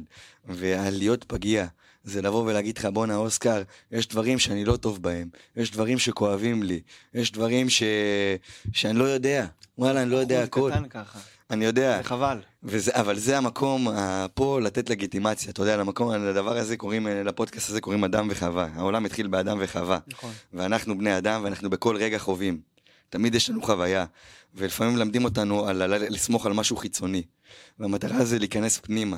אני לעולם לא יכול להגיד לך, אוסקר, החוויה שלך היא לא נכונה, או היא לא טובה. רק אתה יודע את זה, רק אתה יכול לדעת מה טוב לך, מה נעים לך. וזה מה שאני מאמין, שכל אחד צריך להיות לו את המקום הזה, שהוא מרגיש בו בטוח, ושהוא גם יכול לבוא ולהגיד, בואנה אוסקר, יובל, אני לא יודע כרגע, כרגע עובר עליי משהו. אני רוצה ללמוד לזמן, אני רוצה שיהיה לי חברים, אבל אני לא יודע איך ליצור קשר עם חברים. אני רוצה שתהיה לי איזה קהילה תומכת, אני לא יודע איך לעשות את זה. עצם זה שבן אדם בא ועושה את זה, הוא כרגע, קודם כל אתה תעריך אותו הרבה יותר, חד משמעית. ויהיה לך את הרצון לעזור לו. ואני מאמין שזה הכוח האמיתי שלנו. ואני חושב שמה שאתה מלמד, וזה, מבחינתי זה ראוי להערצה, אחי. שאתה יודע, באמת, אני מעריץ אותך, אחי. על זה. אה, קודם כל, אני רואה שאתה עושה את זה באהבה גדולה. אני גם הייתי בהרצאה שלך, ואני ראיתי כמה סבלנות יש לך, ואיך אתה נותן את הלב שלך לאנשים. ואני חושב שאם אנחנו נבין את המהות האמיתית של חוקי היקום, שמה שאתה מלמד פה זה חוקי יקום, אחי. אם אנחנו נבין את זה, אנחנו נבין את הכוחות שלנו. ואז אנחנו לא נהיה תלויים בכוח חיצוני. היום אתה תלוי בממשלה שתדאג לך לביטחון. אתה צריך להיות תלוי בעצמך. אנחנו צריכים להיות תלויים אחד בשני. הכוח שלנו זה הביחד. ואם אנחנו מבודדים את עצמנו ל"אני תלוי רק בעצמי", ואני צריך להשיג את המיליון בזכות עצמי, או אם אנחנו ביחד, אין פה בן אדם אחד שחסר לו אוכל, אחי. אמרת פה משהו יפה, סורי שעצרתי אותך, בדיוק ראיתי איזשהו פודקאסט של, אני לא זוכר בדיוק איך קוראים לו, אבל זה איזה יהודי שאתה יודע שעשיר בטירוף בארצות הברית. ובאו שאלו אותו כאילו, תגיד איך, איך הקהילה היהודית תמיד ברוב העולם עושה כסף? ושאר האנשים עושים, אבל לא כמו היהודים, למה הם תמיד מצליחים? ואז הוא אמר משהו מאוד יפה, שהיהודים, כאילו המוח היהודי זה כאילו, אני עכשיו סבבה, יש לי עסק, ועכשיו אני מכניס עוד שותף, אז זה כאילו, זה גם אני וגם אתה עושים כסף אוטומטית, כאילו אני נותן לך חלק מהרווחים, כן. אוקיי? ושאר האנשים בעולם זה כאילו, הוא לא יכניס אף אחד לעסק איתו, כי אני רוצה את העסק שלי, אני רוצה להרוויח הכל. ואז אתה מבין, כאילו היהודים יותר, כמו שאמרת, יותר נותנים, יותר מאוחדים, יותר איחוד, אז אוטומטית עכשיו, אוקיי, נגיד עכשיו פתחתי עסק, יאללה, יובל, בוא, יש לך איזה רעיון למשהו, בוא נפתח משהו ביחד, בוא נרחיב. שאר האנשים לא. וזה גם מה שמאפיין את העם היהודי, באיזשהו מקום. לגמרי. האחדות הזאת, הביחד, הביחד הזה. אני לא הייתי פה 13 שנים. חזרתי לארץ, טיפלתי באימא שלי, היא נפטרה. לא הכרתי פה אף אחד, אתה יודע, חברים שלי, לא, לא שמרתי איתם על קשר. אנשים שאני לא מכיר, הכי דאגו לי. באו כל יום לבדוק איך שלומה, מה שלומי. אה, באו לעזור לי לעשות תפילה, אה, להגיד אה, קדיש. אחי, הם לא מכירים אותי, הם לא חייבים לי כלום. והם באים ועושים את זה, זה כל למה כך... עושים את זה אבל? זה, זה מחמם את הלב, למה? כי זה, זה, זה האחדות, אחי, זה, זה, אבל זה מה, הנשמה אם שלהם. עכשיו אתה, יש לך מישהו בבניין, שקרה לו גם משהו מצער, אתה תלך, נכון? לגמרי. למה? למה? כי, כי לא יודע, זה הרגשה, זה, זה הלב, אחי, זה הלב, זה איך שגידלו אותנו. גם מעבר לזה, ולאו דווקא איך שגידלו אותך, זה- זה מרגיש לך. זה מרגיש, מרגיש, זה הלב, אחי, מרגיש הלב. למה?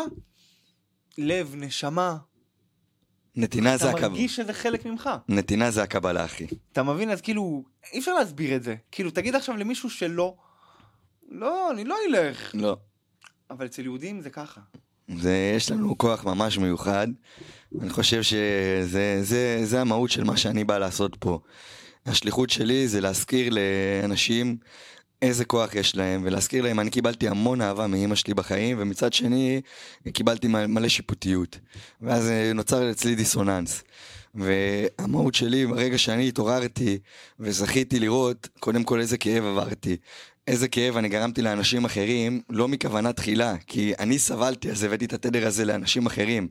ואז אה, עכשיו, להזכיר לאנשים שקיים בהם כל כך הרבה טוב, שיש להם לב כל כך גדול, שהם אהבה כל כך גדולה, ולאחד אנשים ולהביא את הריפוי הזה, את הריפוי של הטראומות, וליצור את החיים הכי מדהימים שקיימים פה. אחי, אנחנו חיים בפאקינג גן עדן, המקום הקטן הזה שנקרא ישראל, יש פה הכל, וכל כך כיף פה, והדבר שאני אני הכי נהנה ממנו, זה להכיר פה אנשים ו- ולהיות עם חברים, אני חושב שזה מה שכל אחד מאיתנו הכי נהנה בחיים, זה לשבת עם חברים, ובאיזה שלב בחיים פתאום אנחנו, אנחנו כל הזמן צריכים לעבוד, שעבודה זה עבדות, עבד, יציאת מצרים, לצאת מהעבדות, ו- ואז אין לנו זמן להיות עם חברים, אין לנו זמן כן, גם להיות עם המשפחה שלנו, עם האנשים שאנחנו הכי אוהבים, אין לנו זמן לכל הדברים האלה. וכל המהות של כל החיים, לפי איך שאני מבין את זה, זה אהבה. וכל מה שבאנו לעשות זה לקדש את האהבה, זה לקדש את החיים, לקדש את האהבה. וזו המטרה שלי בחיים. להזכיר לכולם, לקדש את האהבה הזאת ולראות את הטוב שהם, אחי, כל דבר, כל בן אדם הוא פאקינג קדוש. וזה לא משנה אם הוא יותר חכם, פחות חכם, הוא נוסע לאוטו יותר יפה, הוא, הוא נראה יותר טוב, נראה פחות טוב. אחי, אתה מסתכל על אלוהים, כל דבר שאתה מסתכל עליו זה פאקינג אלוהים, כי אין עוד מלבדו. וזה איך שאני מבין את זה לפחות. אז לפי כל חוקי היקום ולכל כל הטוב הזה, אני אשמח שניצור פה עולם שכיף לחיות פה, שכולנו אוהבים אחד את השני, שכולנו אחד בשביל השני, שכולנו יוצרים ותומכים אחד בשני. אני למדתי המון ממך, אנחנו פה לקראת סיום. קודם כל אני רוצה להוקיר לך תודה אחי, באמת, אני רוצה להוקיר תודה על כל הטוב שאתה עושה, וכמה שאתה נותן מעצמך, וכמה שאתה בא ו- ו- ומלמד ונותן פה דברים ש... זה נתינה גדולה מבחינתי, כל יום לבוא ולהשקיע, ואתה משקיע המון בסושיאל מדיה, בדברים שהרבה אנשים היו לוקחים להם המון כסף, ואתה נותן אותם באהבה מכל הלב, ואתה תמיד זמין לאנשים, וזה מאוד יפה בעיניי, אחי. אז אני מוקיר לך תודה על זה, אני מוקיר לך תודה על כל ההתפתחות שאתה עשית בשביל שתוכל בכלל להיות פה ו- ו- ולתת את המתנה הזאת ל- לאנשים אחרים. ולקראת סיום, אני רוצה... רגע, אני אעצור אותך, כאילו, תודה כן. רבה, מחמם, באמת, אין לי מילים, תודה, כיף לשמוע את זה, מעריך את זה. באהבה, אחי. ו... ותודה לך שהזמנת אותי. אחי, זה כבוד גדול. אני רוצה שתי דברים אחרונים, אחי. אה, אני גם רוצה שניתן פה איזה תרגיל לאנשים בבית, שהם יוכלו עכשיו אה, להתחיל ליצור את המציאות שלהם. ואני גם רוצה עכשיו איתך פה, שאנחנו ניצור פה איזה סוג של מציאות, אז אני אשמח לדעת עכשיו אה, איזה מציאות אתה היית עכשיו רוצה ליצור לעם ישראל. עכשיו, אם אנחנו כבר מבינים שהכל אפשרי, אחי, שאין limitation, ה limitation היחידי זה ה mind שלנו. ואם אנחנו חוצים את המיינד הזה, שהכל אפשרי פה, מה אתה היית מאחל בעולם הזה, איזה מציאות אתה היית מייצר עכשיו לעם ישראל, שהכל, הכל, אחי, הכל, הכל, הכל פאקינג אפשרי. אז זהו, כמו שאומרים, אמרת גם מקודם משהו גם יפה, שזה מתקשר לי, Mm. אתה מבין? לא ניכנס מה קורה אחרי המוות, אבל גן עדן וגיהנום, אני רואה את זה, זה פה. תודה. זה פה, זה התודעה. אתה יכול לסבול, שזה גיהנום, ואתה יכול גם לחוות את החיים פה כגן עדן עלי אדמות, לא סתם המשפט הזה הגיע. אז איך הייתי רוצה לראות את, ה, נקרא לזה, את העתיד של, של המדינה שלנו? קודם כל, שנשים את כל הפוליטיקה, את כל הדברים האלה בצד, שמאל, ימין, את כל הפילוג הזה, להעיף את זה הצידה, אחי, אנחנו צריכים להיות חופשיים, בלי כלום. בלי כלום, ופשוט גם אתה רואה שעכשיו זה מתחיל לקרות, הפילוג. הפילוג מתחיל להתפורר. כבר אין, יש פחות שמאל, פחות ימין, פחות פוליטיקה ודברים כאלה. ופשוט שוב, כאילו באיזשהו מקום אני רואה את זה כבר עכשיו, שהמלחמה הזאת הציפה נקרא לזה את האהבה של אחד לשני. זה עזר לנגדנו, עם כמה שזה קשה להגיד, אני יודע, אנשים פה מאבדים אנשים קרובים אליהם, כולנו כואבים, כולנו בוכים, זה, זה איום ונורא מה שקורה, וגם אני, שאימא שלי נפטרה ואני מאמין בגלגול נשמות, זה לא עשה את זה יותר קל, זה לא הקל על הכאב, אבל כל זה קורה, הם, זה החלטה שלנו עם האנשים האלה שהקריבו את עצמם אם הם מתו לחינם, או שהם עכשיו, כל מה שהם עשו זה בשביל שאנחנו נוכל לחיות פה חיים יותר טובים ולהבין סוף סוף שבאמת כולנו אחד ואנחנו יכולים להיות ביחד ולאהוב, באמת לאהוב ולהיות אחד לשני ולדאוג אחד לשני. כי בן אדם עכשיו שהולך ונמצא בעזה או בצפון, הוא עושה את זה בשביל בן אדם שהוא לא מכיר. הוא עושה את זה מאהבה. גם אם אצלו מתקיימת מלחמה פנימית, הוא עושה את זה מאהבה בשביל בן אדם שלא מכיר, ש- שלמישהו אחר יהיה יותר טוב. אז איך באמת, אה, סליחה שקטעתי אותך, לא, לא. לא, אמרת את זה מאוד יפה, אמרת ממש יפה. אני אשמח אמרת לשמוע עוד את היצירת. מציאות הזאת. אה, טריק שהם יכולים לקחת, יש הרבה טריקים, כמו שנתנו פה בהתחלה. זה טריק אחד שפשוט קורה משהו, אתם מקבלים איזשהו הלקאה עצמית, תנסו, להסת... תפרידו את עצמכם מהרגש הזה. אל תגידו, טוב, אני מטומטם. מספיק אפילו, אולי אני חושב, אולי אני חושב, אולי אני מטומטם, אולי. מספיק האולי הזה, או לתת סיבה, או גם שוב, להגיד את ה... איך מישהו קרוב אליכם היה אומר לכם במידה והוא היה לידכם והיה רואה את זה. מישהו אוהב. בדיוק, מישהו לא נורא. ניסית, פעם הבאה תשים לב. כי אוטומטית זה מפעיל איזה אזור מסוים במוח שהוא מנתק אותך מהרגש וגם מנתק אותך מה, מההגדרה הזאת שתיצמד אליך, כמו שאמרת, וזה בונה אותך וזה נחרט אצלנו גם בסופו של דבר. אז זה דבר אחד. דבר שני, שנגיד לי עזר המון, סליחה, זה עשיתי cut לדברים שקל, ש, שלא העלו לי. לדוגמה, לא הייתי רואה, פעם נגיד, הייתי אוהב, אתה יודע, כ, כבן, אוהב סרטי פעולה. כן. אקשן, עניינים, זה, כיף, הייתי חולה על זה. לא רוצה לראות את זה. לא רואה דברים כאלה, כי אוטומטית זה שם בי, שמתי לב, וזה היה שם בי תדרים של אנרגיה, אלימות, עניינים. הינדוס תודעה. או אח גדול, הייתי סתם, פתאום, אתה יודע, אני והבת זוג יושבים, רואים אח גדול, ומה שקורה שם, דרמה. יובל, זה מעצבן אותי, שכאילו, איך, כאילו, השקרים שם וכל מה שקורה, זה היה מעצבן אותי. אז אמרתי להם בעיה, כאילו, אני לא רוצה לראות, את רוצה לראות? כן, הייתי הולך לחדר, לא רוצה לראות. מנתק את עצמי. יודע מה, גם זה יכול לבוא גם כאלה ששומעים, סתם דוגמה, מוזיקה, ראפ, כן. אתה יודע, שמדברים שם על דברים פוסי כאלה. מאני וויד, יא יא, gangster. זה שם אותך בתדר הזה. זה שם אותנו בתדר. עכשיו, אני לא אומר, סבבה, תתנתק מהכל וזה, אבל איפה שאתה יכול, הדברים הקטנים האלה, כי בסופו של דבר, כמו שהכותל המערבי, חומת סין, לא בנו אותה ביום. מספיק ששמו ביום הראשון, תשים היום לבנה אחת. נכון. לבנה אחת. בצורה הכי טובה שאתה יכול. יום אחרי זה, עוד לבנה. יום אחרי זה, עוד לבנה. פתאום אחרי שבוע יש לך כבר שבעה לבנות. ואז אם אתה ממשיך ככה, במשך שנה, יש לך כבר חלק לא קטן, לא, לא קטן של חומה. אז, אתה יודע, זה מהדברים הקטנים האלה. מומנטום. בדיוק, זה המומנט, זה גם לא מומנטום, זה כאילו פשוט לאורך זמן. אבל כן. בדברים הקטנים שאנחנו יכולים להתמיד. כמו ששוב, אם אני חוזר לזה, בתחילת הפרק דיברנו, אל תקרא לי עכשיו מלא אפירמציות, כי יכול להיות לך זה יעבוד, אבל למישהו טיפה פחות חלש, או אולי, עזוב חלש, אולי זה גם לא מתאים לו. נכון. קח משהו שמתאים לך, משהו קטן, איתו תיצור את המומנטום, ת, תעשה לעצמך את ההרגלה הזאת, כי הכל זה עניין של הרגל. ואז שוב, תכניס עוד משהו קטן. אז לא הייתי רואה טלוויזיה. ואם הייתי רואה טלוויזיה, רק דברים נקרא לזה, שזה א', לעיתים הרבה יותר רחוקות, ואם הייתי רואה טלוויזיה זה איזה יוטיוב או משהו שמשהו להחכים. מדהים. וואו. וואו, וואי, וואי. מדהים בעיניי, זה, זה נוגע בי שוב, ברגע שאני רואה טלוויזיה זה גם יצירת מציאות, כי כל מילה היא יצירת מציאות, בטח בטח עם תמונה, כי בדיוק. תמונה שווה אלף מילים. אז עכשיו נחרט לי בתודעה איזה משהו, אם ראיתי אח הגדול זה יצר דרמה, הדרמה עכשיו מתחוללת בי, כי אני חווה את הדרמה הזאת, בדיוק.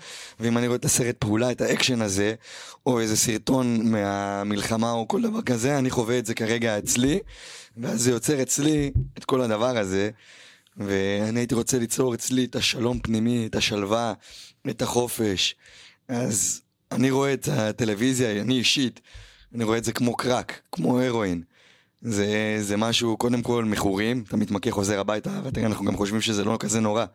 יש לזה השפעה הרבה יותר ממה שאנחנו מבינים על המוח, על התת מודע. לא, ממש, אני זוכר שהייתי קטן, אתה יודע, היית רואה כזה סרטים של, טוב, כשהייתי קטן היה ז'אן קלוד ואן דאם וכל כן, גם האלה, אני הייתי אוהב. אז אחרי סרט הייתי יורד למטה, ואתה נותן כאלה באוויר בעיתות בית, אתה נכנס לדמות, כאילו, אין מה לעשות, זה משפיע עלינו באיזושהי צורה שאנחנו אפילו לא מודעים לזה. לגמרי. וגם, אתה מבין, זה גם, רק, לא, זה לא הדבר היחיד, גם תחשוב, ברגע שאתה מפעיל טלוויזיה, אתה שולח את המוח כאילו להתנוון. לגמרי. אז הכוח אצלנו, וברגע שאנחנו מדליקים אנחנו נותנים את הכוח לדברים אחרים, כי זה אינפורמציה שנכנסת למוח. מבחינתי זה לאכול מעץ הדעת. ממש זה, ככה. כי, כי זה שולט על התודעה. וזה משהו שאם אנשים יבינו, ברגע שהם... זה. כן, אחי. תודה. אהבתי את ה... אם אנחנו מבינים את זה, אחי, זה... הכוח שלנו זה התודעה שלנו, ואם אני אני רואה משהו והוא משפיע עלי על התודעה, אז עכשיו נתתי לבן אדם אחר את כל הכוח עליי. הוא עכשיו יש לי... אם אני רואה איזה סדרה, או איזה משהו, זה שולט לי על הרגש. שולט לי על הרגש, שולט לי על, ה... על התחושה, על התודעה. הפסדתי את המשחק, באיזה מקום. אז... זכרו שיש לכם כוח. הכוח יש לכם בנו. בחירה, הכל בנו. יש לנו כוח ליצור מציאות. אנחנו תמיד יוצרים מציאות, גם אם אנחנו לא מודעים. אני עכשיו מבין עוד יותר טוב כמה כוח יש לנו וכמה אנחנו הולכים ליצור מציאות. אני חושב שכל מי שראה את הפרק הזה הולך ליצור מציאות ממש מגניבה, אחי. עם מלא אור ומלא אני. אהבה.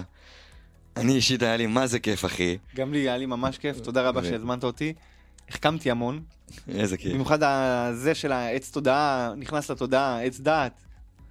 וואו, כאילו אהבתי על זה. אחי, הת- התורה זה גם יצירת מציאות. אז הכל מספר לנו. כן, כן, כן. אבל- לצאת ממצרים זה לצאת מהתודעה הכי שאנחנו מכירים.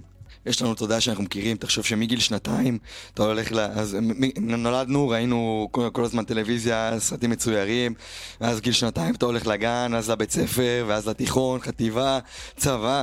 אחי, זינו לנו את התודעה, וזה רק בדור הזה, תחשוב גלגולים על גבי גלגולים על גבי גלגולים. בדיוק. לצאת ממצרים זה לצאת מהתודעה הזאת, וזה ללכת אל הלא נודע, זה מפחיד. זה fucking מפחיד, זה ללכת למשהו שאנחנו לא מכירים, ללכת לתודעה שאנחנו לא מכירים. אבל מעניין. זה, זה לגמרי מעניין, אחי. זה משהו שאני מנסה להעביר, כי זה זורם כן. דרכי, זה לא משהו שאני עושה, אחי. גם אני עובר תהליכים, גם אני עובר מלא ריפוי, אחי. וגם לי עדיין תמיד יש עוד מסע ללכת, הדרך אף פעם לא נגמרת. ואני פשוט רוצה לשתף את כל מה שבא דרכי, וללמוד מאנשים אחרים, כי זה הכי כיף בעולם. חד משמעית. מי שרוצה לעקוב אחריך, איפה הוא יכול למצוא אותך, אחי? אה, באינסטגרם, יוטיוב, טיק טוק, כל הפלטפורמות, אוסקר מלכה. ושם אני נמצא. מדהים. אם אתם רוצים לעקוב אחריי, אני יובל נקודה ספיריטואל. היה לי כיף גדול. היה לי תענוג. אני אשמח אה, לראות אותך אפילו עוד פעם בקרוב, אחי. יאללה, באהבה. מטורף, אחי. באהבה. תודה רבה, לי ממש טוב. יאללה, מדהים.